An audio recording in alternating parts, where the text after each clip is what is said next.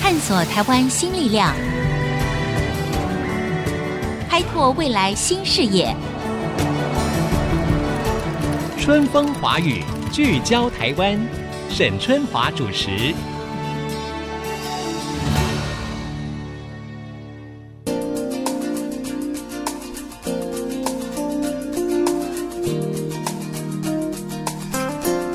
Hello，各位听众，大家好，欢迎收听《春风华语》，聚焦台湾，我是节目主持人沈春华。卫福部呢，在六月份的时候呢，公布了二零一八年台湾的十大死因。那癌症呢是连续三十七年夺冠，在去年呢，光是癌症就夺走了四万八千七百八十四条人命，占所有死亡人数的百分之二十八点二。我觉得这个数字哈、实在是令人触目惊心。那么，癌症的治疗在全球的医疗界的努力之下呢，事实上这几年也出现了更多的曙光了。那除了我们一般知道的像外科手术之外，还有放射线的治疗、化疗、标靶治疗。那另外呢，还有最新的包括免疫检查点的治疗等等。所以呢，把癌症从不治之症，真的可以把它变成一般的所谓慢性疾病吗？这一天真的会到来吗？所以今天呢，我们非常荣幸在我们的录音间呢，我们请到了这一位非常具有代表性，他在癌症治疗研究呢可以说是享誉国际的专家。他不但是我们中研院的院士，也曾经在世界顶尖的德州大学安德森癌症中心，也就是 MD Anderson Cancer Center 担任过教授。主任跟副校长这些重要的职务哈，那么今年年初的时候呢，他回到台湾了，并且接任了中国医药大学的校长，要为台湾的癌症治疗带来贡献，希望能够强化台湾医疗研究人才的竞争力。那我们一起来欢迎洪明奇院士，洪校长您好。主持人您好，各位听众大家好，今天很高兴在空中跟各位见面。是，今天其实也是我们的荣幸哈，因为我们知道这个洪校长真的是一个国际级的医学方面的科学家哈，所以今天要透过他呢，我们跟大家稍微来介绍一下，目前到底在癌症的治疗方面，全世界有哪些最新的发展。那事实上呢，我在一开始的时候提到了一个全世界治疗癌症的重镇，就是德州大学的 Anderson 癌症中心。那这个癌症中心呢是赫赫有名哈，其实它在亚洲很多国家很多人都知道，那也有很多人罹患了癌症之后呢，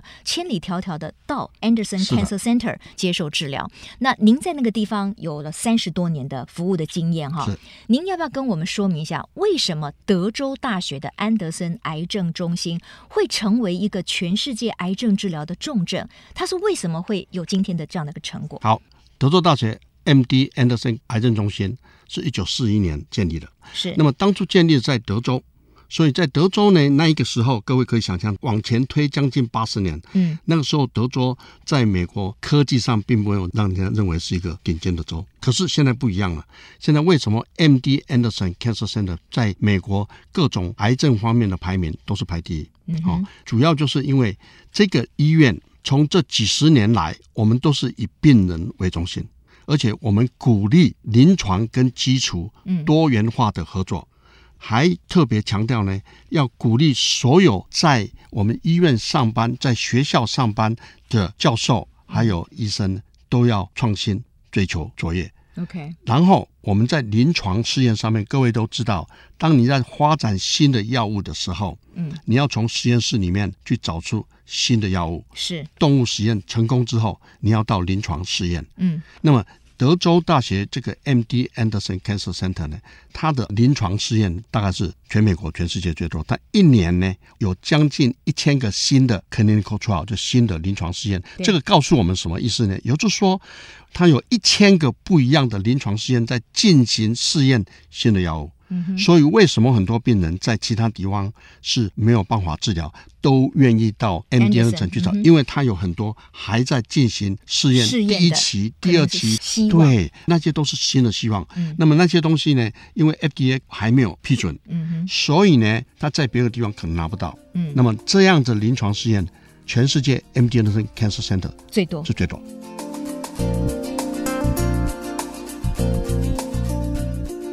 那当然了，我觉得跟我们台湾，我们要拉近跟台湾的关系哈，因好为我知道就是说，Anderson Cancer Center 哈，现在好像跟我们的中国医药大学是不对是？，中国医药大学在二零零八那一年正式跟 MD Anderson 签了一个，就是台湾的第一个姐妹校我们几乎每一年在十一月份都会有一个 Joint Symposium。Joint Symposium 就是说，中文医药大学跟 M 健身癌症中心的老师、教授嗯哈、或者医生 identify 一个，比如说我今年要谈白血症，或者我今年要谈乳腺癌，挑一个主题啊然后把这些相关的教授调在一起，在一起讨论。嗯好、所以这个都是一直都在进行，每一年十一月份。是所以呢，中国医药大学跟 MD Anderson 的关系也是非常的密切。嗯同时呢，中国医药大学呢，一直每年都有送学生，嗯或者是医生。哦，当然，他不只是到 MD Anderson 了，到很多地方了哈。但是 MD Anderson 呢嗯是都不会缺席。 OK，好，那当然了，您因为在美国有三四十年，一直致力研究的就是癌症的治疗，所以您个人在这方面的心得主要是什么？您是专注在哪一些方好面？，提到说我在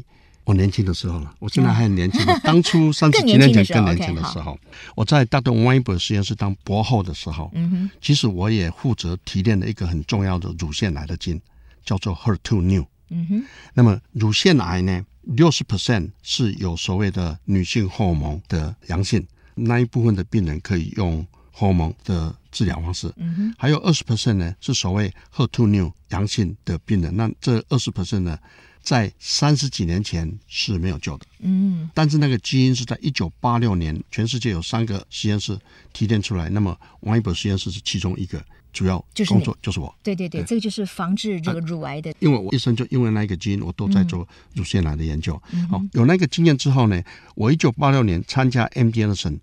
癌症中心，我当助理教授，开始我独立的那个研究生涯哈。嗯，当初我是一个基础研究工作人，可是我必须要利用这个机会，谢谢 MD Anderson 这个环境，是让我有机会接触到世界第一流的各种癌症，不管是外科、内科、嗯病理，他们都是各个领域里面的世界第一流的第一流的人。对那我在那个地方跟他们每天这样接触，嗯，因为我不是医生，我做基础研究，对对，那你是么我科跟学家，嗯，对我跟他们接触了就就会发现怎么样呢？哎，哇，这个疾病没有救，它很多问题呢，我们事实上是没有办法解决。可是，在我们每一天一起在一起吃饭、在一起沟通的时候，会发现有一些事情，哎，说不定我们在实验室里面可以来设计实验。也就是这样呢，我三十几年这样走下来，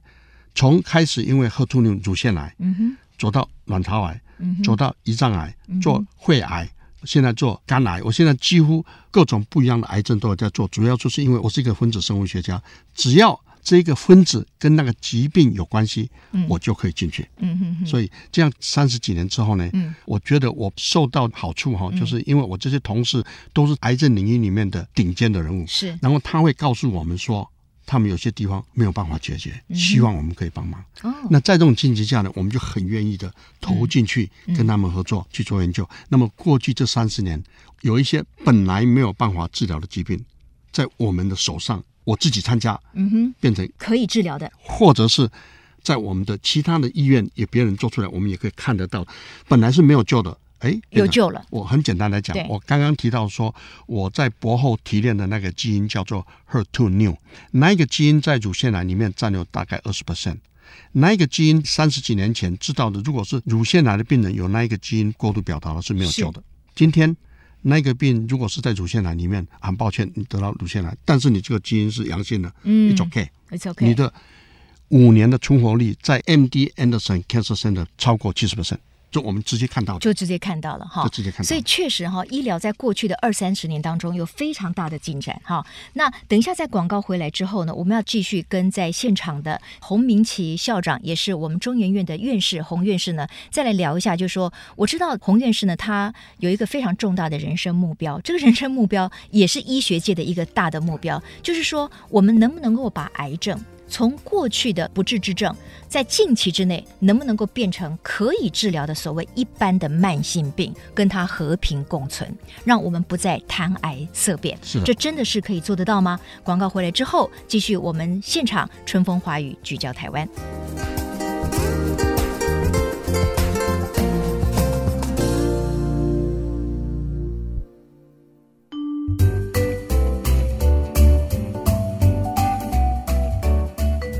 Hello，各位听众朋友，欢迎回到《春风华语》，聚焦台湾。今天我们在现场专访的是中研院的院士，也是中国医药大学的校长洪明奇洪校长。校长，我知道哈，虽然癌症的治疗方法露出了很多的曙光，但是很多人他在知道自己或者是亲友罹患了癌症之后呢，其实心情都是非常沉重的。是的，好像过去一般人不愿意提自己有得到癌症，因为它是个绝症，自己心理压力也很大，也不想给朋友知道。但是您认为我们应该用一个更正面的态度来面对癌症这件事情，要不要分享一下？是的。好，我很高兴有这个机会跟各位分享这个观念哈、是就是在几十年前，我在台湾的时候，我们都知道，如果有哪一个家庭某一个人得到癌症，大家都不愿意讲，因为很多原因：第一，没救了；第二，当初我们不知道为什么我得癌症，那大家会怎么想？嗯想说我是不是我上一辈子做错什么事情，所以这一辈子我运气不好，被处罚就得了癌症？其实现在各位，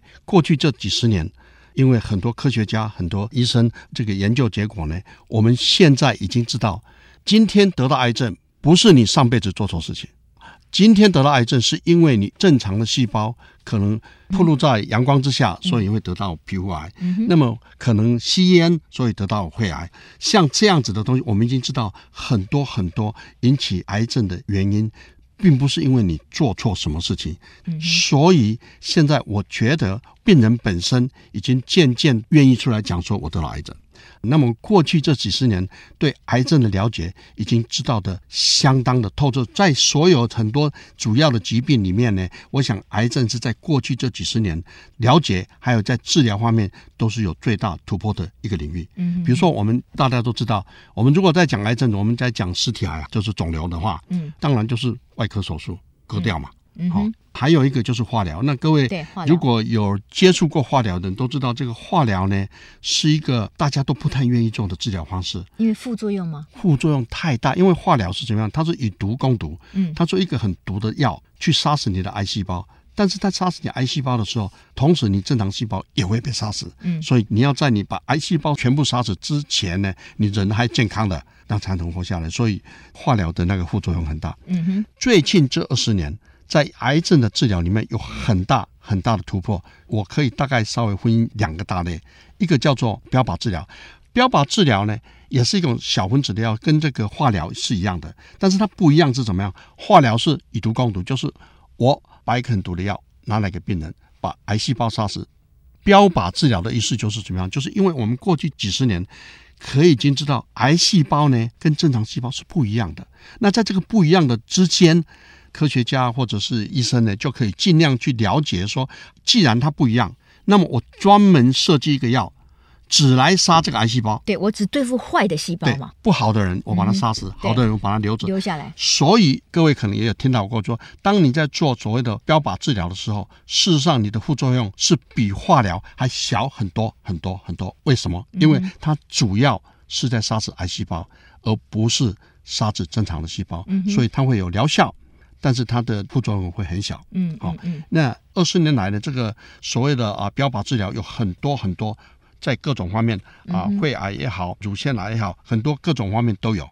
那么最近将近十年，可能不到十年，它七八年哈，有另外一个新的方法出来，就是所谓的免疫 checkpoint。我们简单来讲就是免疫疗法。嗯那么各位假如有注意报章杂志的话呢，那个去年诺贝尔奖两个得奖组呢，一个 Jimmy Allison 是在是我的同事在 MD Anderson Cancer Center，是另外一个 Hong 九呢是在日本，他们两个去年拿诺贝尔奖，就是因为他发展了这个新的免疫疗法。那我跟各位听众分享一下哈，我不晓得各位有多少人看过我们中国的古籍哈，哪一本？ 《黄帝内经》就是华人最早的一本那个医疗的盛典，对盛典，对、嗯哼它里面提到说哈，当一个疾病要治疗的时候，有两个最重要的因素，嗯哼，第一个就是要去邪，第二个是要扶正。去邪，邪就是邪恶的邪，邪恶的邪就是不好的东西。对，哎去邪就像我刚刚讲的标靶治疗，标靶治因疗，为标靶治疗就是干什么？嗯就是只把癌细胞杀死，就是去邪。去邪，去掉不好的东西。哎，对，只杀癌细胞对嗯就是去邪。那么扶正是什么？扶正就是坚强我们的免疫力，嗯哼，因为其实我们人体里面有一些好的细胞，比如说叫做 T 细胞或者叫 B 细胞，这些细胞在人体里面就好像我们的警察一样，嗯嗯嗯嗯，就是当坏人来的时候，这些 T 细胞、B 细胞是会出来保护我们的。嗯，好、那么免疫疗法呢，事实上并没有在设计一个药来杀死癌细胞。免疫疗法呢，观念是它用一个药，使得你的免疫力，使得你的 T 细胞或者 B 细胞的杀伤能力加强，所以杀伤癌细胞的能力增增嗯强。嗯所以免疫疗法，也就是说，让你的警察的警力更强。是这个免疫检查点抑制剂哦，嗯，有一点像什么观念呢？各位都知道，道高一尺，魔高一丈，对，癌细胞，当它变成癌细胞的时候，我们这个人体的所谓我们的警察，这是 T 细胞哈、哦，嗯它会说你这个癌细胞已经变成癌细胞不好了，它会认识它，嗯哼，好，认识它之后呢，这个 T 细胞呢就会过来把它杀死。对， OK，但是呢，癌细胞为了要保存它自己，就好像那些强盗啊，他嗯哼不要让警察抓，对不对？嗯嗯嗯所以他会伪装他自己。嗯，他为了伪装他自己，他怎么样呢？他就是表达一些蛋白质做伪装，去告诉这个 T 细胞，就告诉警察说：“嗯我不是哎呀坏蛋，哎，对，没错。然后就这样子之后呢，因为癌细胞很聪明的啊，强盗就会告诉警察说：“哎，我是好人啦，你不要来找我啦。”那么有时候这个 T 细胞就被他蒙骗掉了。嗯好、那蒙骗掉之后，癌细胞就活下来了。啊，活下来之后呢，这个 T 细胞不能杀死它了。嗯那么免疫检查点就是怎么样？就是把这个蒙骗的手法，把它解开。解开解开之后呢，这个警察这个 T 细胞就有照妖镜了。嗯，他有照妖镜一看，哎呀，你就是坏伪蛋装的嘛，那那个时候我我就要攻击你，对，哎所以呢，免疫疗法事实上并没有拿一个药去杀癌细胞，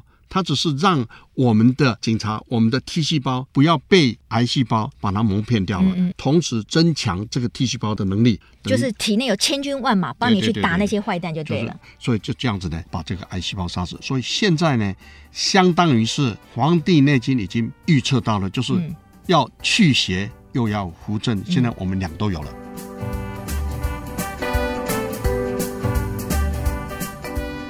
我觉得可能很多的听众会觉得说，哎呀，也许我的亲友，甚至是就是我们自己，可能罹患了任何的一种癌，对不对？那我应该如何去选择一个好的方法，以便于给我做最好的治疗呢？这个问题，我觉得一个癌症病人，当你被检查到有癌症的时候，第一点，癌症不是那么可怕，癌症可怕，但是不是那么可怕。 OK 还有各位听众记得，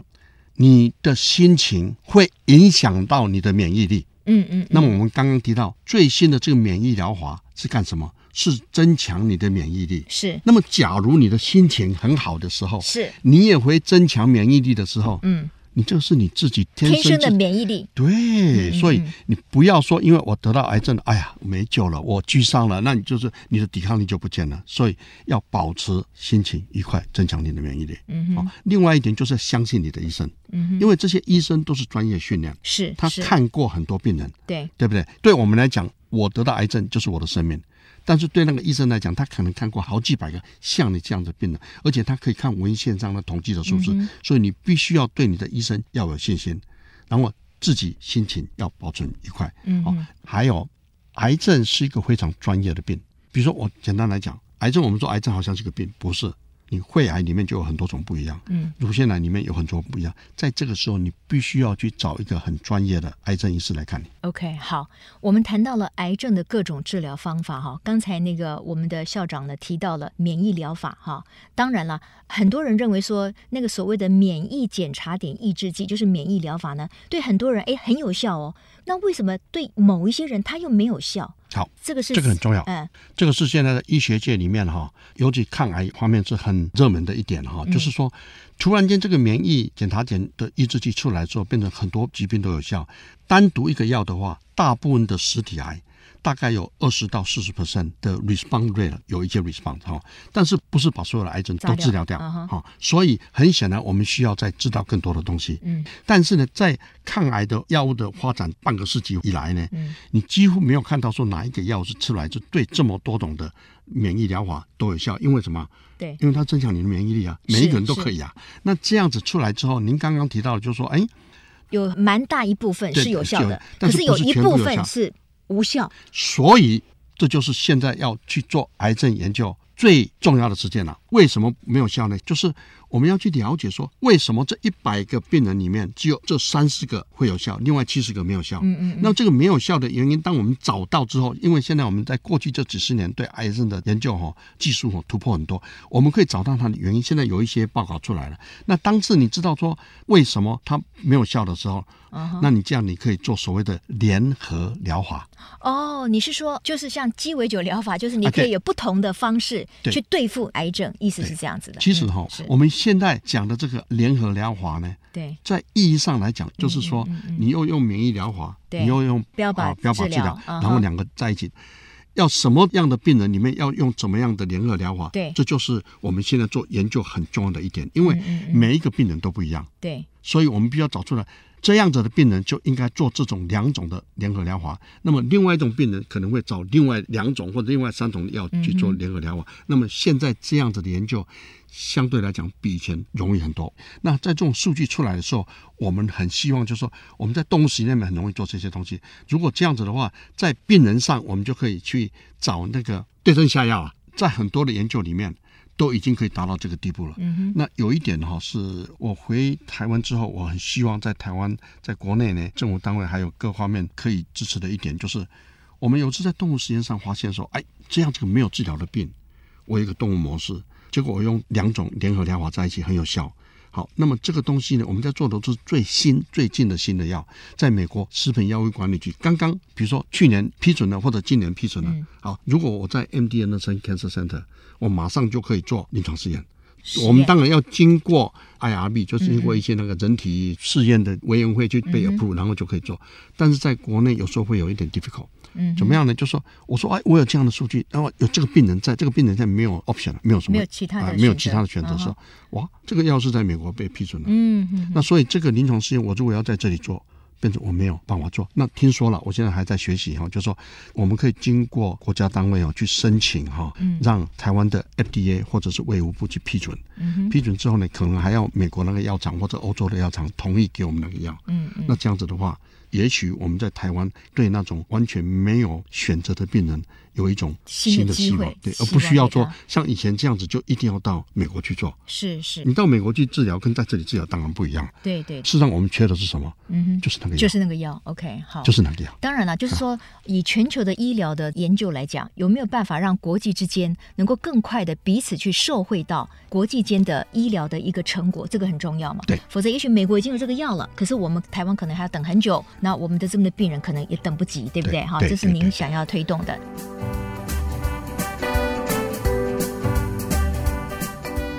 好，我们今天访问到了中国医药大学的校长哈洪明启院士。对于健康来说，是我们每一个人最大的财富。那对于这个医疗的最新的治疗，我们当然非常的期待。我们希望全世界的医疗水准可以同步的提升第。三是所以的，我最后利用一点点时间请教一下我们的校长，就是说，您从世界级的一个癌症研究中心回到了台湾，您认为会有哪一些具体的做法可以让台湾的研究跟国际来接轨？谢谢啊、呃您问这个问题哦，这也是为什么要回台湾的原因主要之一啊，就是我在美国癌症中心三十几年学到他的经验，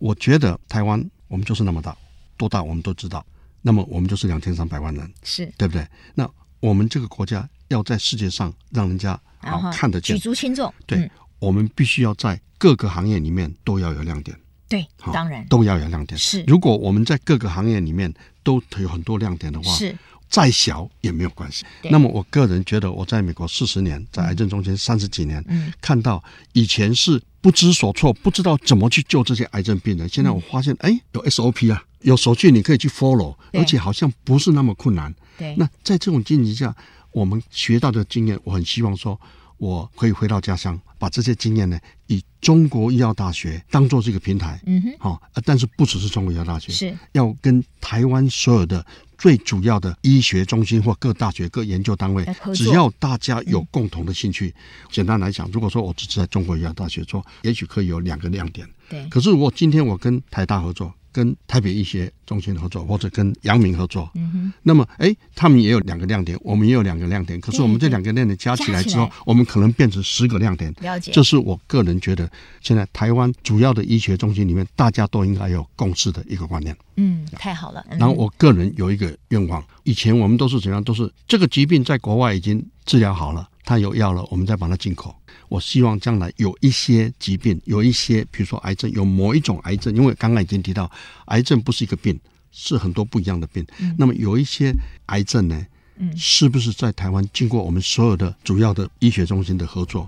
把一个没有办法治疗的癌症，在台湾第一个先把它治疗好，让世界其他的国家追随我们，嗯嗯嗯这是我最希望看到的。 OK，好，我们知道最近呢，刚刚公布的国人平均寿命呢，已经来到了八十点七岁，这也创下了历年的新高哈、事实上，我想平均寿命的提高，很大的原因除了大家越来越重视养生和运动之外，当然那个关键就是医疗水准的提升和突破。因此呢，我们对于智力医疗研究的专家啦、科学家们，其实我们是非常的衷心的感佩的。所以今天非常谢谢洪明奇院士，也是中国医药大学的校长，今天接受我们 IC 之音的访问，把第一手的癌症治疗的研究心得跟成果和国人来分享。谢谢您，好，谢谢主持人啊，谢谢各位听众。也非常谢谢各位听众今天的收听。我们下周春风华语聚焦台湾空中再会，拜拜。拜拜。